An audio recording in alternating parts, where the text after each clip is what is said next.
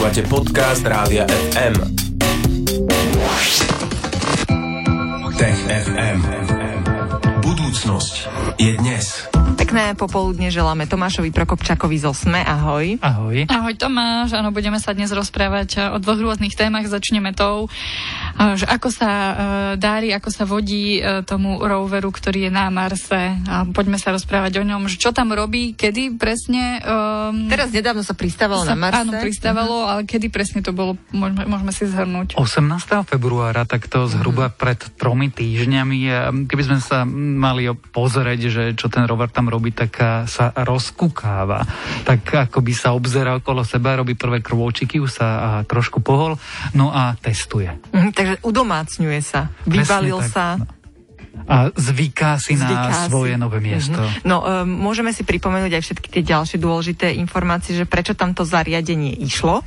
To zariadenie tam išlo hľadať stopy mimozemského života. Prvá misia, ktorá jej konkrétnym cieľom je nájsť naozaj mimozemšťanov. Samozrejme si to predstavujeme ako nejaký dávny mikrobiálny život. Nikto nepredpokladá, že tam mimozemský život inteligentný je.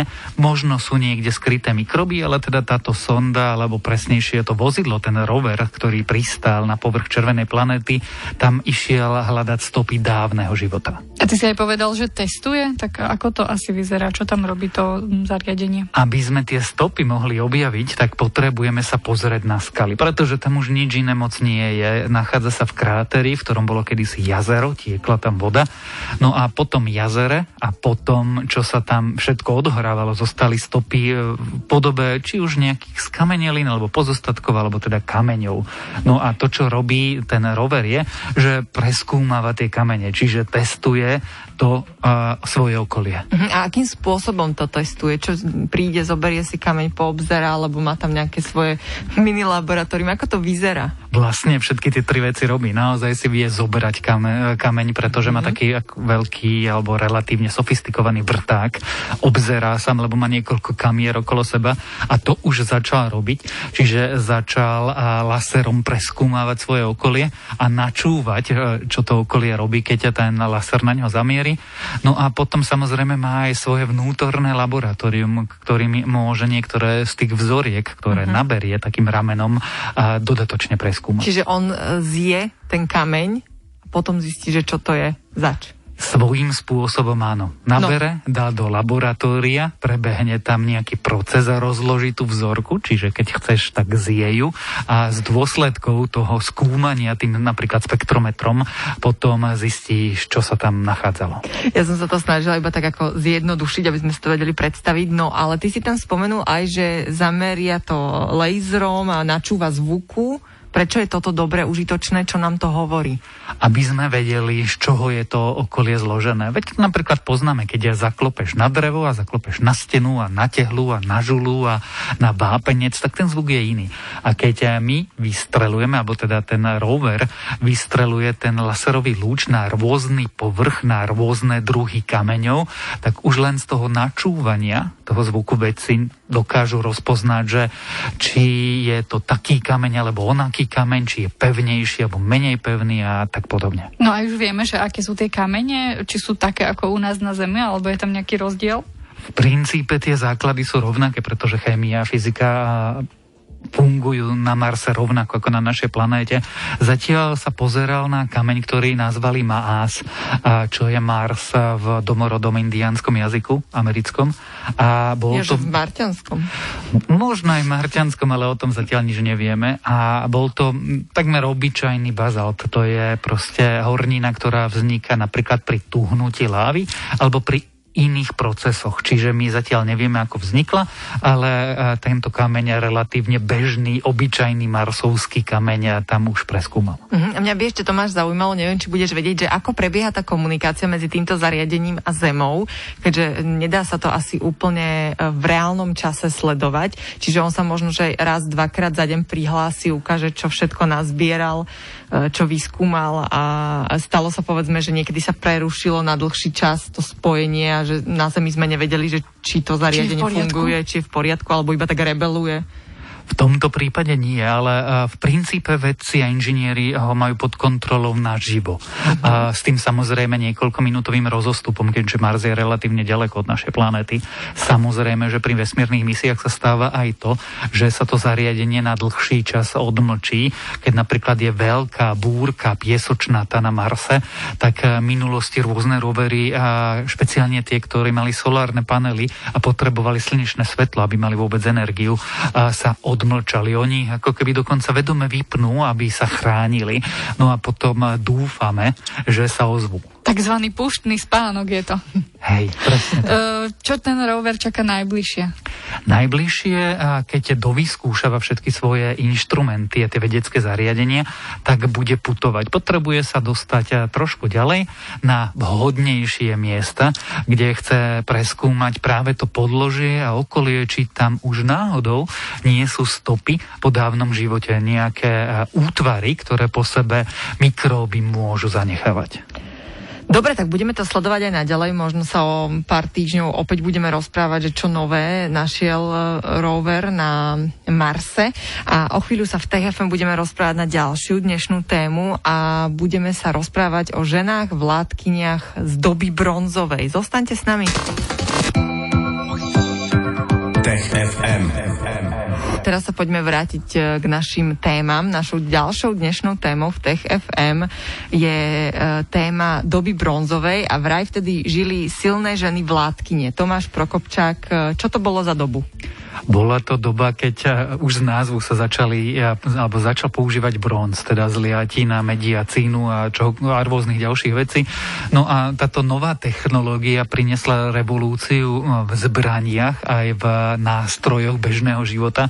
Čiže po dobe medenej prišla doba bronzová, tá vlastne v Európe trvala až dovtedy, kým prišla doba železa niekedy 800-900 rokov pred našim letopočtom. No a po povedzme si, že aké bolo vtedy postavenie žien. Výskumníci si dlho mysleli, že ženy boli ako keby buď manželky alebo partnerky, alebo teda e, obsluhovali tých e, vysoko postavených mužov. Jednoducho boli vodcovia alebo králi alebo tí náčelníci. No a žena tam bola no ako keby tá, tá s ním, tá druhá. Mm-hmm. No ale už pred pár rokmi sa začali objavovať prvé vedecké hypotézy na základe archeologických objavov, že tento náš predsudok nemusí byť alebo stereotyp nemusí byť úplne pravdivý, pretože či už v Škandinávii, ale teraz vďaka novému objavu aj v Španielsku už máme hrobové nálezy, ktoré jednoznačne hovoria, že e, v tých daných oblastiach šéfovala žena. No a čo sú to za nové hrobové nálezy? Čo to ukázalo? V roku 2014 v Španielsku e, začali odkrývať také nálezisko, ktoré sa volá La Almoloja. E, ono súvisí s tzv. argarickou kultúrou v princípe jedna z kultúr, ktorá v dobe bronzovej žila niekedy medzi rokmi 2200 až 1500 pred našim letopočtom. Predstavme si to ako miestne kráľovstvo alebo miestne kráľovstva. No a v jednom z týchto nálezisk v dávnej miestnosti, ktorá zrejme mohla slúžiť ako tronná sieň, objavili um, hrobku. A v tejto hrobke našli niekoľko kostrových nálezov. No a zistili, že je tam muž a že je tam žena. A keď sa pozerali na pohrebnú tzv. výbavu, teda čo tie kostrové nálezy pri sebe mali, tak dobre, tak muž mal pár vzácných predmetov, ale tá žena mala veľmi veľa vzácných predmetov, všelijakých spón a okrasných šperkov, ale čo je dôležité, dôležité, mala čosi, čo by sme dnes nazvali korunou, a, takým nejakým diadémom. No a keď to veci všetko teraz odkryli, porozmýšľali nad tým, dali do kontextu a tak, tak im vychádza z toho, že v danej dobe, keď žila tých 1600 pred našim letopočtom táto žena, tak ona musela byť vládkyňou. No a je aj nejaký predpoklad, dôvod, prečo to tak bolo? Prečo bola vládkyňou žena? My si myslíme, že, alebo teraz si veci začínajú myslieť, že to, že mohli vládkyňou vládnuť iba muži, je proste iba predsudok. Keď niekto mal dedičné právo, tak jednoducho bolo úplne jedno, či to bol muž alebo žena.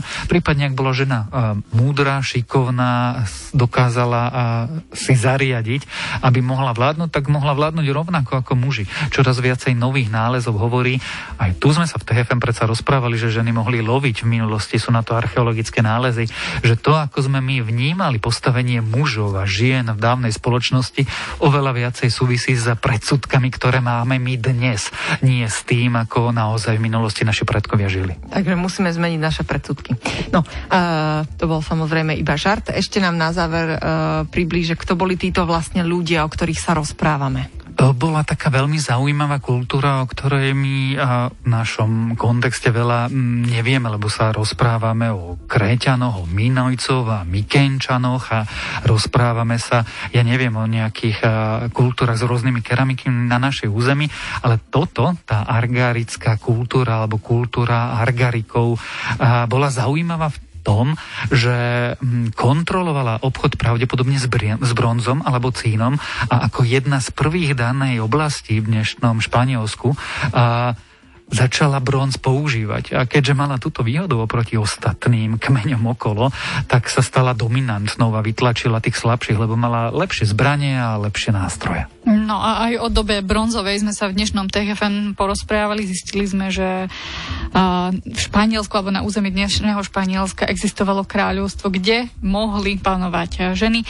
Tomáš Prokopčak z Osme nám porozprával aj o tomto novom zaujímavom výskume. Ďakujeme ti pekne. TFM budeme prinášať opäť o týždeň vo štvrtok po 15. a Tomáš, maj sa pekne. Ahoj. Tech FM. Budúcnosť je dnes. Stream, živé vysielanie a playlisty nájdete na www.radiofm.sk.